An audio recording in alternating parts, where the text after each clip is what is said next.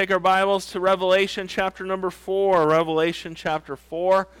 And last week we only looked at one verse. Tonight we are going to look at 10 verses. And so some weeks it just goes that way. Revelation chapter number 4. Revelation 4. Dave, those shoes are awful white, aren't they? We'll see how long they stay white. And so someone got him those for his birthday, and I'm like, I could feel the presence of the white shoes as he was coming up. And we'll see how long he can keep them nice like that. And so I've never, I've never been personally, I've never been a big fan of white shoes because I feel like they get too dirty too quick. But then some people do good at keeping them clean. So we'll see how you do, David. Revelation chapter 4, verse number 2, the Bible tells us here, it says, And immediately I was in the Spirit and behold, a throne was set in heaven, and one sat on the throne. And he that sat was to look like a jasper and a sardine stone. And there was a rainbow round about the throne in sight like unto an emerald. And round about the throne were four and twenty seats, and upon the seats I saw four and twenty elders sitting, clothed in white raiment, and they had on their head crowns of gold. And out of the throne proceeded lightnings and thunderings and voices. And there were seven lamps of fire burning before the throne, which are the seven spirits of God. And before the throne there was a sea of glass like unto crystal. And in the midst of the throne, round about the throne, were four beasts full of eyes before and behind. And the first beast was like a lion, and the second beast like a calf, and the third beast had a face of a man, and the fourth beast was like a flying eagle. and the four beasts had each of them six wings about him, and they were full of eyes within, and they rest not day and night, saying, Holy, holy, holy, Lord God Almighty, which was and is and is to come.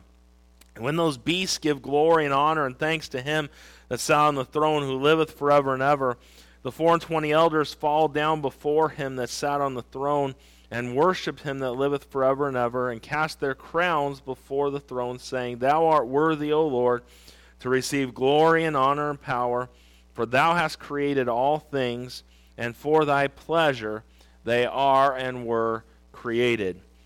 Last week we finished, well, a few weeks ago we finished up going through the seven churches.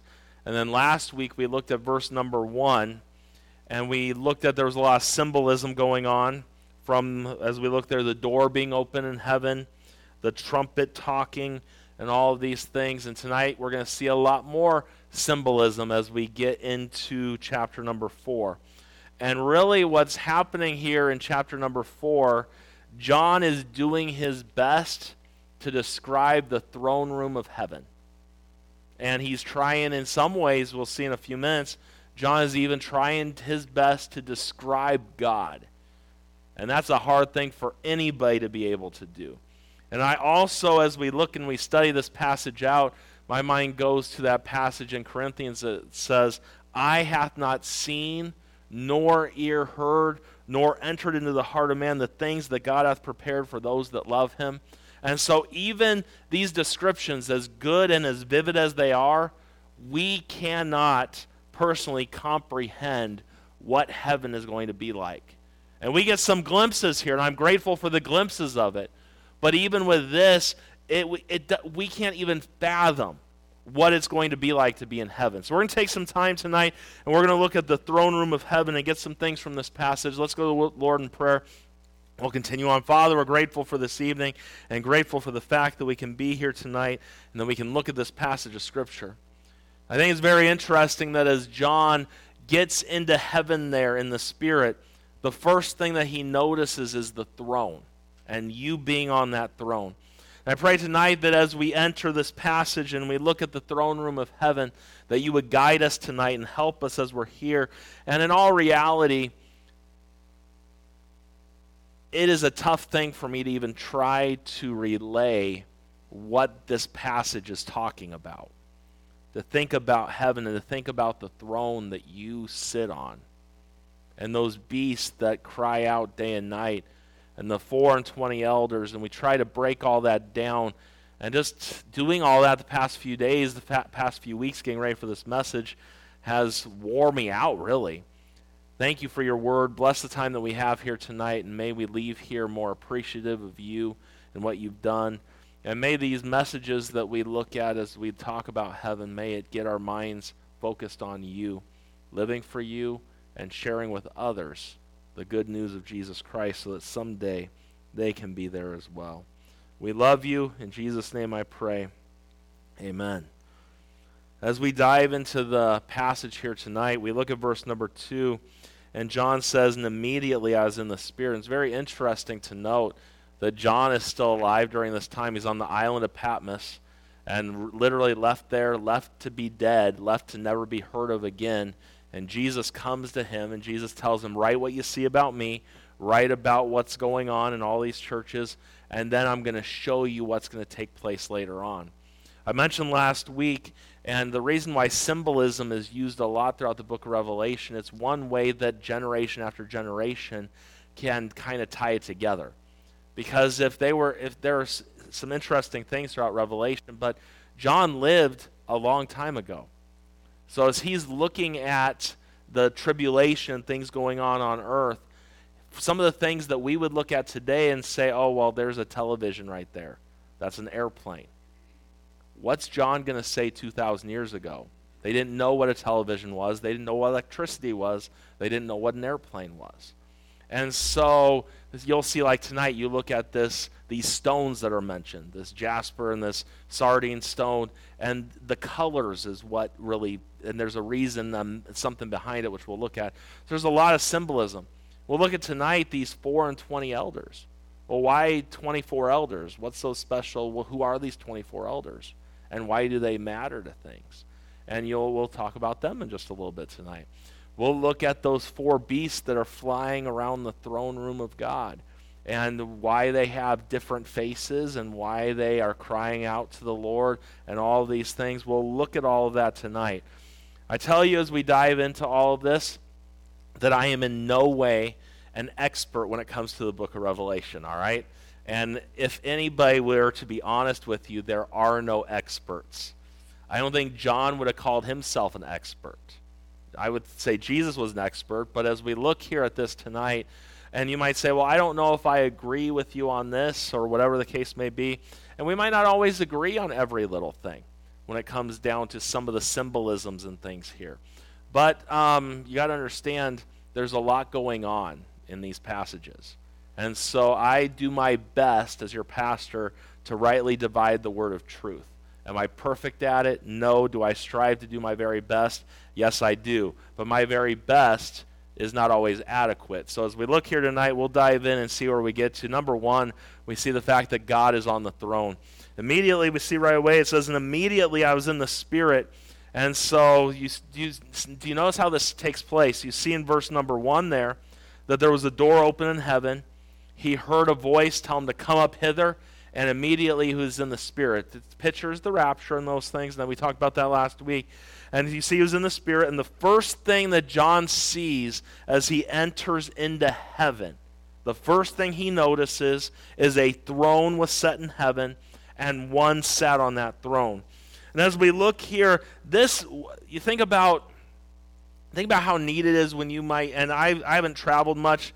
We were supposed to before COVID or during COVID at that time. We are supposed to go to Washington D.C. Haven't been to Washington D.C. yet. I've never been to uh, oh and, in what is it over? But well, why is my mind blanking? Buckingham Palace and things like that. I've never been to any of those types of places. But it'd be kind of neat to see some of the thrones and things here on earth. Could you imagine, though, the throne room of heaven? And on that throne, God sitting there. And as we look and we think about that tonight, what does it represent? The first thing I believe that it shows us, letter A, is the fact that God has absolute authority. It's what it pictures for us. And the first thing John sees is a throne set in heaven, and the throne speaks of sovereignty and authority. And literally, we are viewing the one who has absolute authority over everything that happens in heaven and in earth. I know we look today at our world and we look at the mess the world's in. In all reality, the Lord has let Satan have control because he is the one who has all control. And don't ever forget that. He is in absolute control. And that's a blessing for us to realize tonight that God is still on his throne. And no matter what happens or what goes on around us, God is still seated on his throne. And no one can take the Lord out of his throne. It's a good thing. You don't have to vote every four years who's on the throne room of heaven. God has always been in charge there, and He always will be in charge in heaven and here on earth. He has the absolute authority. The Bible tells us in Psalm 47, verse number 8 God reigneth over the heathen, God sitteth upon the throne of His holiness. I want you to realize tonight, as we start out, and when we, the first thing we view as we enter into, the, into heaven is the throne room of God, and we see the Lord sitting on His throne. You'll notice it says, look at that verse there, and immediately as in the Spirit, and behold, a throne was set in heaven. That word set speaks of stability, firmness, durability. And the fact that God's throne was set there, it literally lets us know that no one could ever take it down. No one could do anything to the throne of God. It is God's throne, and it belongs to Him and Him only. And when we think about these things, you realize the fact that He has absolute authority. What we also see here in this passage is, letter B, that John tries his best to describe God. And we're going to see some of that here in just a moment. Now, as we look at this, a question that people have asked me before who's the one sitting on the throne? Because we know the Bible tells us that at the end of all things, that Jesus is the judge of all things, right? Because the Father's given to the Son the ability to judge all things.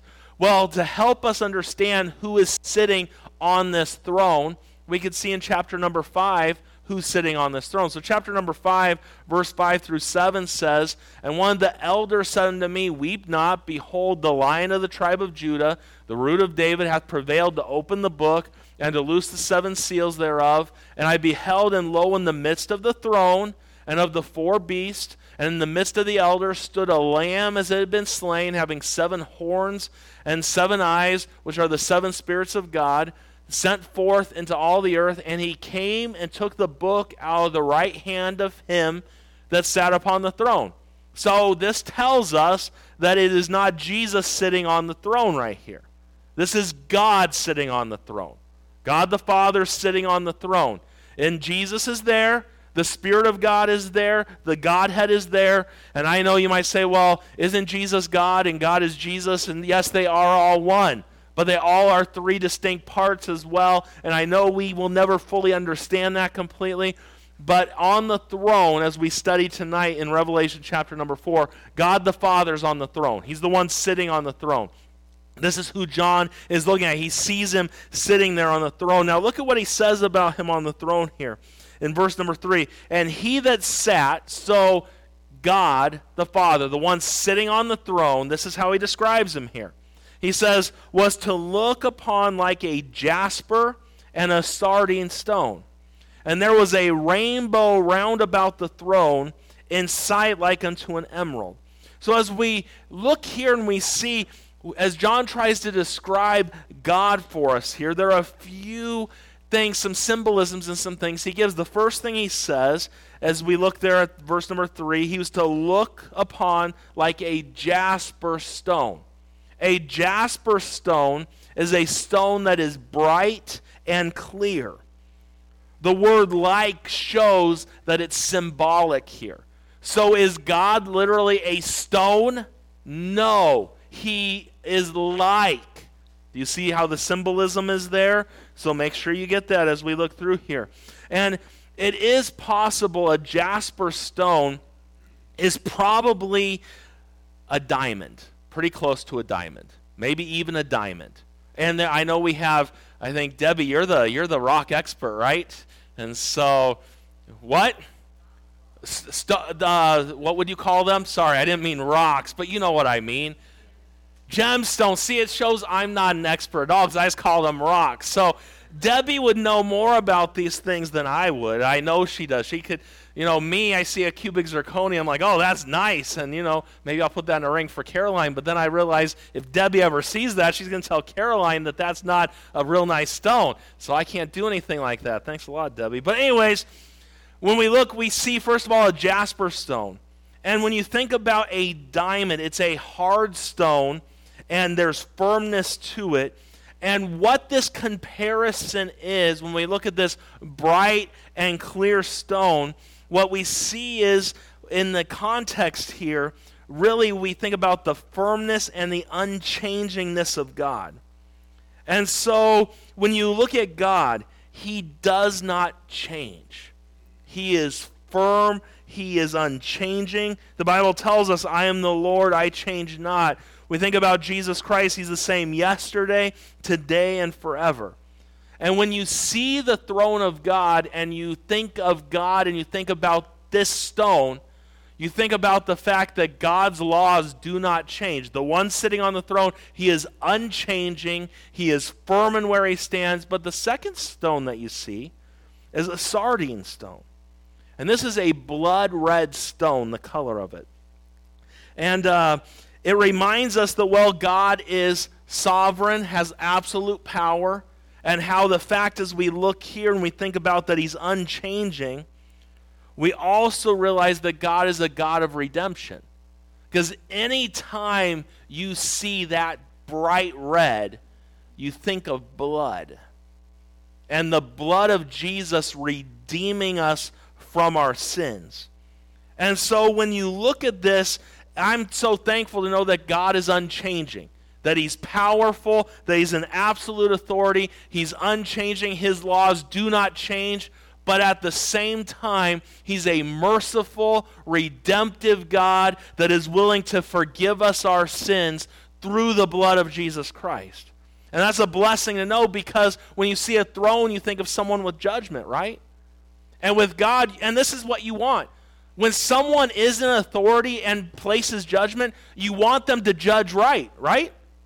Do you notice in our system of government today?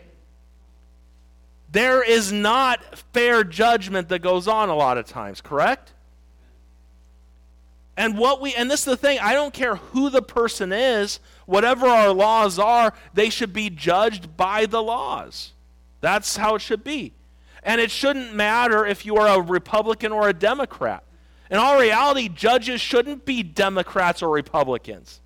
Judges should follow the law. Same thing in the Supreme Court. It's not about what side they stand on. They should take the laws of the land and judge fairly based on those. Our Justice Department, all of them, and we're hearing a lot about lots of different things in our Justice Department where some get judged one way and yet someone else gets judged another way. We don't like to hear that because they should judge fair all the way across the board. If someone does wrong, there are punishments for the wrong that is done. And it doesn't matter what your last name is, it should be the same judgment all the way across the board. That's where, when we look to heaven and we see that jasper stone and we think about God, you don't have to worry about Him judging fairly. He judges right every single time. But in the midst of that, we see the fact that He is a God of redemption and a God of mercy. And thank God for His mercy and thank God for His grace and how He works in our lives. Something that you might not have noticed, or maybe you already knew this, but before we leave these two stones, did you know the sardis stone and the jasper stone were the first and the last stones in the breastplate that the high priest would wear in the Old Testament. The Bible talks about that in the book of Exodus, chapter 28. And then you got the verses there. It says, And thou shalt set it in settings of stone, even four rows of stones. And the first row shall be a sardius, a topaz, a carbuncle. This shall be the first row. The second row shall be an emerald, a sapphire, and a diamond. And the third row, a ligure, an agate, and an amethyst. And the fourth row, a beryl, an onyx, and a jasper. And do you notice that the first and the last stone that was in the breastplate, and what the 12 stones in the breastplate that the high priest would wear represented the people, the tribes, the 12 tribes of Israel. And so what they represent is the fact that God, and I believe the throne of God represents the same thing, that God will keep his word and do everything that he's promised to do when John saw God on his throne, he saw him like a jasper stone and a sardine stone. Then the next thing we see mentioned is that look at it talks about a, an emerald rainbow around about the throne. Now, when we think of a rainbow, now, do you see how it says this is a different type of rainbow than the rainbows we see today? Do you know if we say it's a the other day there were some clouds just a couple days ago and we were going somewhere after church. It was Sunday night. And Caroline and the kids were all in the car and they saw a piece of a rainbow. Now, we would call a full rainbow where it stretches from one side to the other. This is a different type of rainbow. It's roundabout. It's a full circle. It's a full rainbow. It's also an emerald color, which is what color is that? That's green. So it's a little different than the rainbow here. But why do you think that there is a emerald rainbow round about the throne of God? Why did God give the rainbow to begin with?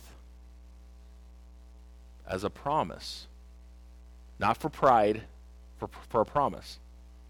What was the promise? Back in Genesis chapter number 9, the Bible tells us there. And in chapter number 9 of Genesis, verse 11 to 17, I'm going to take my Bible and turn there. You can turn there as well. It does us good to see what the Bible has to say and see where the rainbow comes from. I think that's good for us to know. You got to realize everything that God does, Satan always tries to have a counterfeit for it. It's always the way it works. And there, look at there at chapter number 9. And it says, in verse 11 it says, And I will establish my covenant with you. Neither shall all flesh be cut off any more by the waters of a flood, neither shall there be any more flood to destroy the earth. And God said, This is the token of the covenant which I make between me and you, and every living creature that is with you for perpetual generations. I do set my bow in the cloud, and it shall be for a token of a covenant between me and the earth. And it shall come to pass when I bring a cloud over the earth that the bow shall be seen in the cloud, and I will remember my covenant which is between me and you and every living creature of all flesh. And the waters shall no more become a flood to destroy all flesh. And the bow shall be in the cloud, and I will look upon it, that I may remember the everlasting covenant between God and every living creature of all flesh that is upon the earth and God said unto Noah, This is the token of my covenant, which I have established between me and all flesh that is upon the earth. And when we look at that there, you think about the fact that God says every time he sees it, he remembers his promise. Now, does God need to remember things? No, he's not like us. How many of you forgot to do something today that you were going to do? I did that earlier, Des. Helped my parents out this afternoon, and I was I was going to the kitchen to get something, and I there was a purpose in what I was doing. I got to the kitchen, and I didn't remember what I was supposed to be doing. I went back and sat down with them for a few minutes, and then oh, that's what I was doing, and I went and finished what I was supposed to do. I don't know. I think I'm a little young to be doing that already, but you know. They say you are who you hang around, and just look in this room. I think that's where it comes from for me. And so but God doesn't need to be reminded. But isn't that, I just think it's a wonderful fact that even in the throne room of heaven, there's a rainbow there reminding God of his covenant. But I also think it helps those who see it remember God's covenant.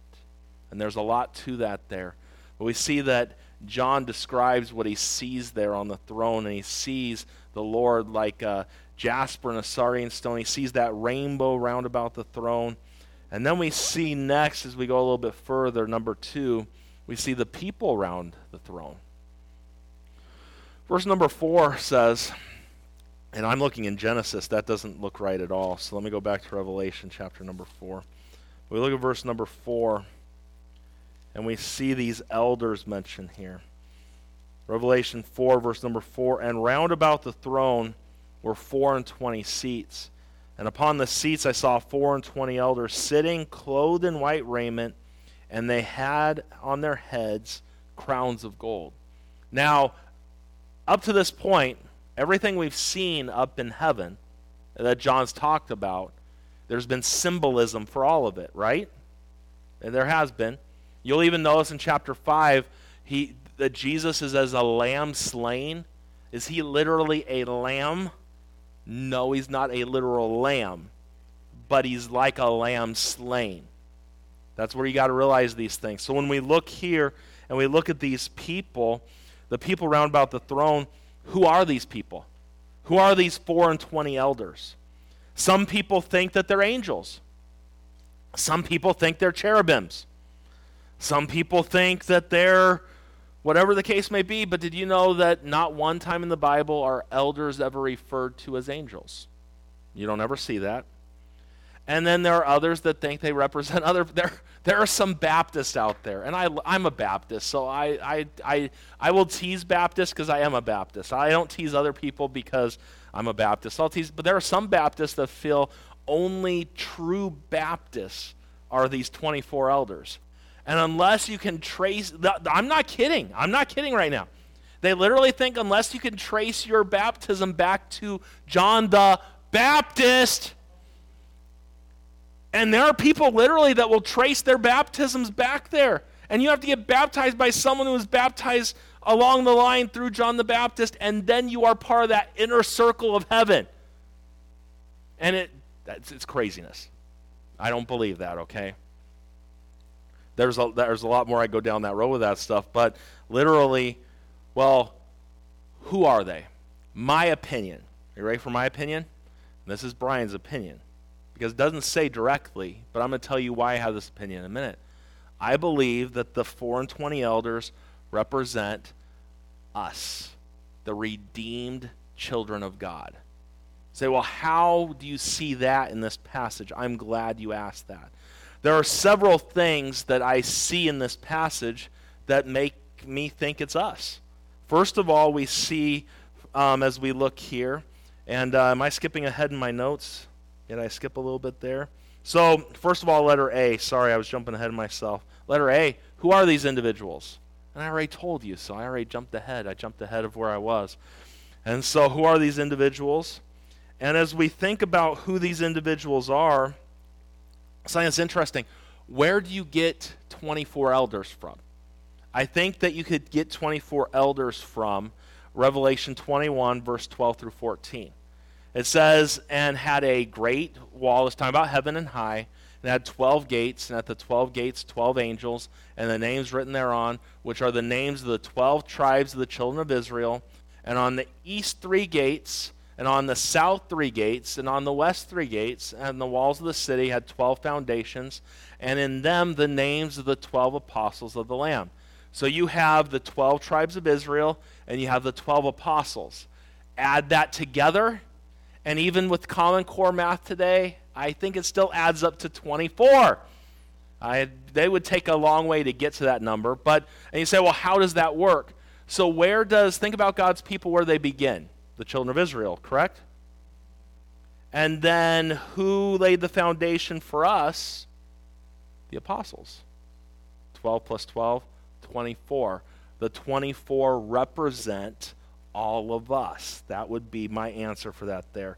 You will notice, too, that in the Old Testament that David appointed 24 Levites to represent the entire priesthood. Why? Because if you had, if you talked about all those priests there, it would have been a big group of people. And so as we look here and we think about these elders, I believe that it represents us. Now, as we think about this, what are they doing in heaven? As we look here, they're sitting. You all like to sit. Look at you tonight, right?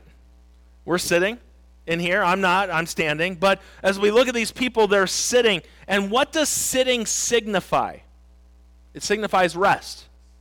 You've got nothing to do, right? So you're sitting down. And so their labors are over. They're sitting at rest in the presence of God in heaven. And so we see these things. Did you realize today that we are seated in heavenly places?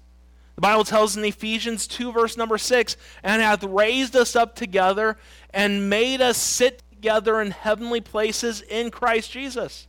So, in all reality, I know this is hard for us to imagine, but we're already seated in heavenly places. You're like, I'm not seated in heaven tonight. I know you don't feel like it. But according to that verse, in the tense of that verse, we are already seated in heaven. So these elders, what are they doing? They're seated in heaven. And what and what else? Let her see. What are they wearing? They're wearing, they're clothed in white raiment, the Bible tells us here. Look at the back of that verse. It says, I saw the four and twenty seats, and upon the seats I saw four and twenty elders sitting, clothed in white raiment. Now, when we think about white raiment, we think about the fact that the Bible talks about the righteousness of the saints, right? And you can find that in Revelation 19, verse number 8. And to her was granted, and this is the bride of Christ. The church is the bride of Christ, right? And not just certain Baptists, but if you're a saved child of God, you're part of the bride of Christ. And to her was granted that she should be arrayed in fine linen, clean and white, for the fine linen is the righteousness of saints. So these elders, these 24 elders, they're seated, they're clothed in white raiment and think about this when God saved us, He cleaned us up. You got to understand, we were guilty sinners before God. Guilty. And we know we're guilty. And yet, when we trust Jesus Christ as our Savior, He declares us justified, just as if we never sin, and He, he forgives us and when it comes to our standing in God, you think about what the Bible tells us in 1 Corinthians 6:11, and such were some of you, but you're washed, you're sanctified, you're justified in the name of the Lord Jesus and by the Spirit of our God. So as we look here and we think about these facts, we see the fact that as that we've been declared righteous. We have the righteousness of Christ on us. That's what that represents. It's imputed to us. The Bible tells us in Romans chapter 5, verse number 1, it says, Therefore, being justified by faith, we have peace with God through our Lord Jesus Christ. And you notice that all these things happen through Christ. And so, as we look here, we see these 4 and 20 elders. They're seated, they're wearing, they're clothed in white raiment and then what else do they have? Letter D. What are the crowns on their head for? They have crowns, right? Now, we could look later on, go down to verse 10, and we'll look at this in a few minutes. But in verse 10 says, The four and twenty elders fell down before him that sat on the throne and worshipped him that liveth forever and ever, and cast their crowns before the throne. So the elders that are there, representing all of us being there. We're going to be clothed in white raiment, seated there. There's going to be a time that we praise the Lord. And I think there's going to be multiple times. That's what heaven's going to be all about. That's why if you can't get excited to sing praise and to worship God now, this is practice because we get to do it for all eternity. And it's going to be an awesome thing to hear voice after voice all lifting up praise to the one who deserves praise for all those that deny him today and all the things that happen. I can't wait to where he just hears constant praise from his people and we get to be with him. But what are those crowns for? Those crowns are there so we can cast them at his feet. In the New Testament, there are two types of crowns mentioned. The Greek word, one of them is diadem, D I A D E M. And this is the word to describe the crown that Jesus will wear when he returns in power. And the Bible talks about that crown in Revelation. And we're there in Revelation. Let's go look at this one real quick. Chapter 19. Revelation 19. In verse number 12. It tells us there His eyes were as the flame of fire, and on his head were many crowns. The crown that he is wearing, that word is where the word diadem comes from. And it's really talking about it's a kingly crown, a crown of glory. Now, the other type of crown, and what is mentioned here, the crowns on these four and twenty elders' heads, and the crowns that they cast before the Lord, is the word Stephan, or St- Stephanus? Stephanus? Steph? Right around there. S T E P H A N O S. It refers to a victor's crown. And like someone would be in a, um, think about an athletic contest, and you receive a trophy or a crown that's the crowns that the four and twenty elders have. It's a different crown than the glorious crown that Jesus will have because he is the king. But you think about these crowns, And we've mentioned them before, and I'm just going to run through them real quick. But do you realize as we live this life for the Lord, there are crowns that we can get? And those crowns, the point of getting a crown is not so we can have a nice crown, a nice shiny crown to wear around heaven and say, Look at what I did. The point of having a crown is to be able to cast at Jesus' feet and to worship the one who's worthy to be worshiped. And someday, all that we do here on earth, all the works that we do, are going to be tried by fire. It's going to look for the motive behind what we do. And those that are made up of wood, hay, and stubble, they're going to burn up. Those that are done right for the Lord, they're going to be rewards. And those rewards we will have to cast at the feet of Jesus. And I, I'm kind of selfish on this one. I want a lot of crowns. I do. Not because, not for myself. None of us have seen Jesus. I know people claim to. There's that little tortilla where people say they saw Jesus in a tortilla and things. But I, you have not, literally, you want to see something crazy? Type in Google the Jesus tortilla. Not, and then on YouTube, you'll see this video this woman that literally left a tortilla on the burner a little too long. And she, it looked like the imprint of Jesus' face. And she's made a shrine out of it. She has a little thing. I'm not kidding. Literally, there's the, the Jesus tortilla. So there you go. And uh, you just look at it sometime. But none of us have seen him.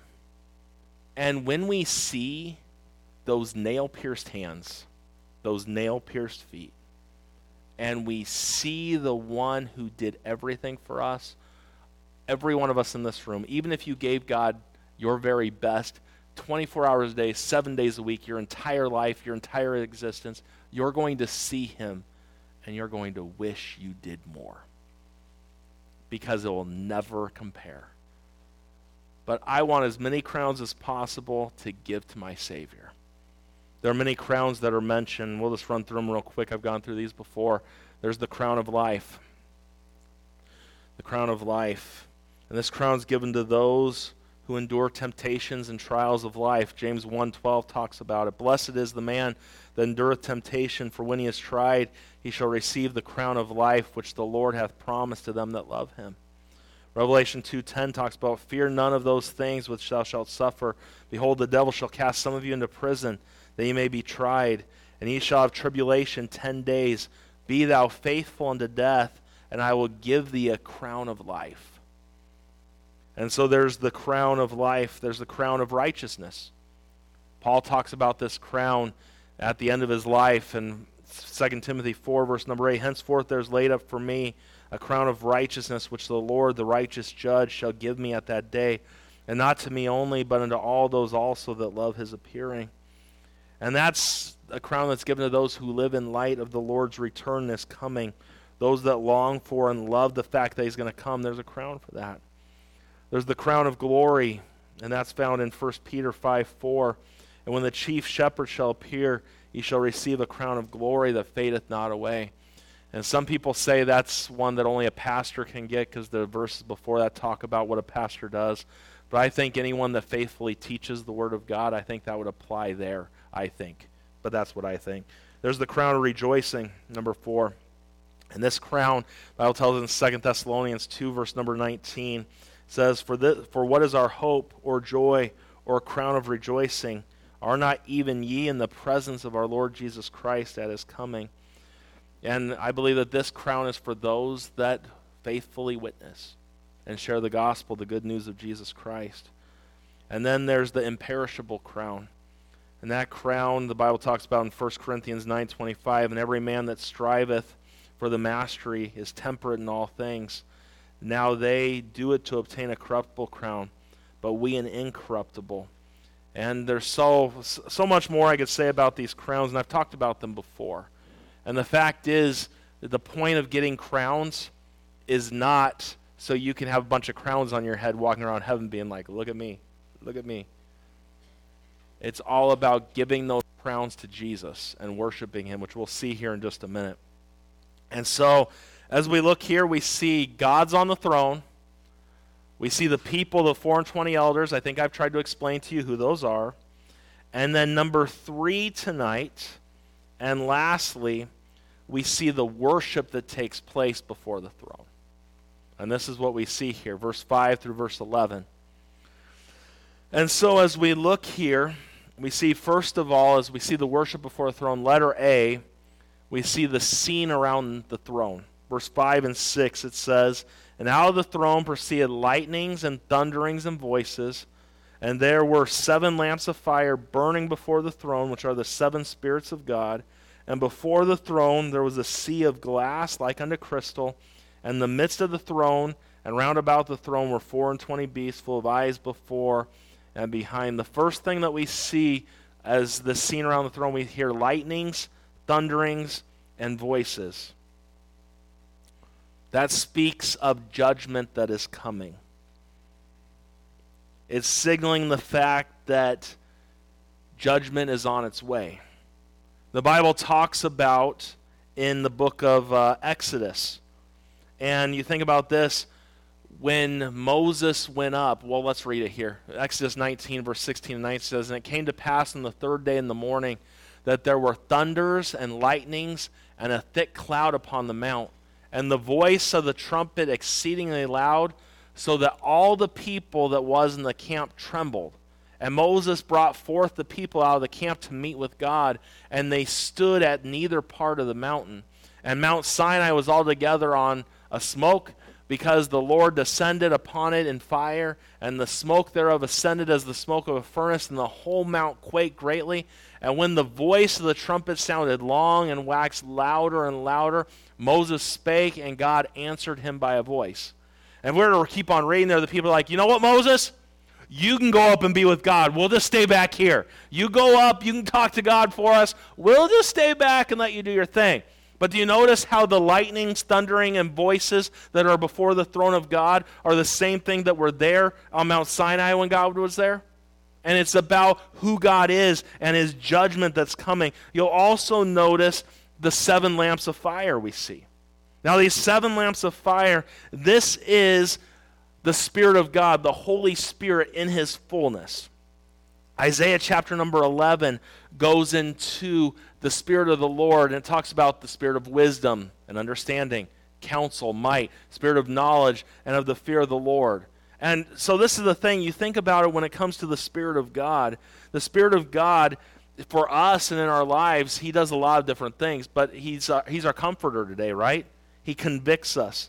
God uses him. And you got to understand something the Spirit of God. So as we look here at the worship around the throne, you have the thunderings and voices, you have that judgment's coming, you have the seven spirits of the Spirit of God, his fullness there, and seven represents completion, right? And then there's a sea of glass like unto crystal. Now, if you ever. Now, there are a few times I've been near bodies of water where they've been almost still. And it does kind of look like glass, right? But most of the time it's not that way because there's waves, the wind blows, and the water is not calm. But when we look here, what this what this shows us is it shows us the fact that God's judgment is coming and that the the spirit of God is there. But when we look at this, the sea is flat. Do you know in the Old Testament when it came to the uh, when it came to the tabernacle, there was a a lever that would that they would wash in. You notice here that this sea it is calm. There's nothing to be washed there. What it tells us is what you see and what it pictures, I believe, is the fact that God's judgment's coming.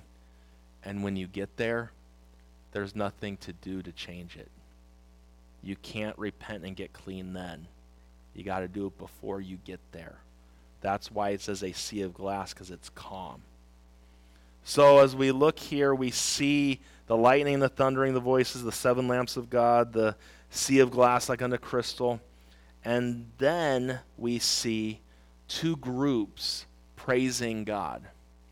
Now, as we look at these two groups, and I'm I'm really interested when we get to heaven. The first group, number one, is the four beasts. Because there's quite an explanation for these beasts. Look at these beasts. So it says um, there at the end of verse number, and were four beasts full of eyes before and behind. So they got eyes everywhere. It's kind of like, you know, it's kind of like your mom when you were growing up. I don't know how she I don't know how my mom saw all the things that I did. Even today I was talking with her about something. It's like she saw she doesn't even know who I am half the time, but she still sees things. I'm like, "You still got it. You still got that." And uh, I was teasing her because when I first got there today, she wasn't sure who I was. But then later on, she we were good and everything was going fine and stuff like that. But I said, "So you've been my mom a long time. Do you know how long you've been my mom?" Let's see. Since the day you were born. Good answer. Now, could she tell you what the day was I was born today? No, but she knew. She's been my mom since the day I was born.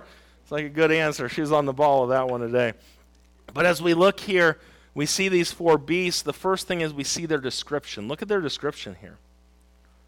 It says, They were full of eyes before and behind, and the first beast was like a lion, and the second beast like a calf, and the third beast had a face of a man and the fourth beast was like a flying eagle. Do you see that word like, the symbolism there, and all of that once again? The word beast there is the Greek word zoon, where we get the word zoo from, and zoology. That's where that word comes from. And it has the idea, the word has the idea, zoon has the idea, all living ones. So you think about this all that God created, right? All the different he created all the animals. He created the human he created all of us. And so as we look here we see the fact that they have eyes before and behind. It speaks of their intelligence complete intelligence. The one that is like a lion represents the wild animal life. The one like a calf represents the domesticated animal life. The one like a man is supposed to represent intelligent life, and sometimes man represents intelligent life, and sometimes I think some of the animals have more intelligence than us. But, anyways, and then the fourth one's like an eagle, and that represents bird life. So, what happens is these four beasts represent the entirety of God's creation gathered before him. They had six wings, speaks of swiftness. They rest not. They continue to do this over and over. And even we go back to the book of Isaiah and see that they were crying out, Holy, holy, holy in the book of Isaiah. Now we're looking into the future. They constantly cry out in worship to the Lord. He's the creator of everything. And we all exist. Everything He made exists for His glory and His pleasure. And that's, they are crying that out and they're declaring, and we see letter B that they're declaring God's holiness, and they're crying it out, Holy, holy, holy Lord God Almighty, which was and is and is to come. When we think about that word holy, set apart, separate, there is no one like God. And it's he's a thrice holy God. Some say, well, that's the Father, the Son, the Holy Spirit. That could be. As we look at it, he's a holy God tonight. They're declaring his holiness. They're declaring who he is. And before we go a little bit further, I want to give you one other thing about these four beasts. These four beasts also picture and represent the different sides of Jesus Christ, which are found in the Gospels. If you were to take the Gospels and break them down, the book of so Matthew, Mark, Luke, and John. I hope you know who the gospel, what the Gospels are. As a Christian, you should know the, the, the Gospels. And so, with the Gospels, the book of Matthew represents Jesus Christ as the King of Kings. And when you think of a king, you think of a lion, right? So do you see how the lion represents Christ and it represents the book of Matthew? The second beast had the, was like a calf. A calf, the book of Mark, represents Jesus as a servant. And so that calf represents Jesus as a servant and as a um, as the book of Mark. The third one you have is the face like a man. The book of Luke represents Jesus as the perfect Son of Man. And so when you study the book of Luke and you go through there, it represents Christ as the Son of Man and gives some things about him totally different than the other Gospels do. And then the book of. Uh, John represents Jesus as the Son of God. And we think about an eagle, it's a portrait of Jesus and him and him coming down to us. So, what you have is in these four beasts, you have all of the animal kingdom and mankind worshiping the Lord, but it's also a picture of Jesus Christ, the fourfold picture of Jesus Christ, scene of Jesus Christ in the four Gospels.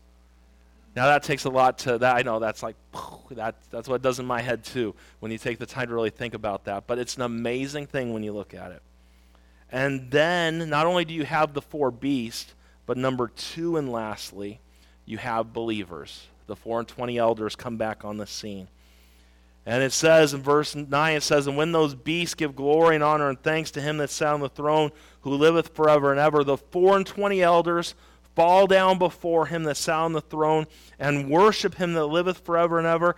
And do you see what we do with our crowns? We cast them at his feet before the throne, saying, Thou art worthy, O Lord, to receive glory and honor and power, for thou hast created all things, and for thy pleasure they are and were created.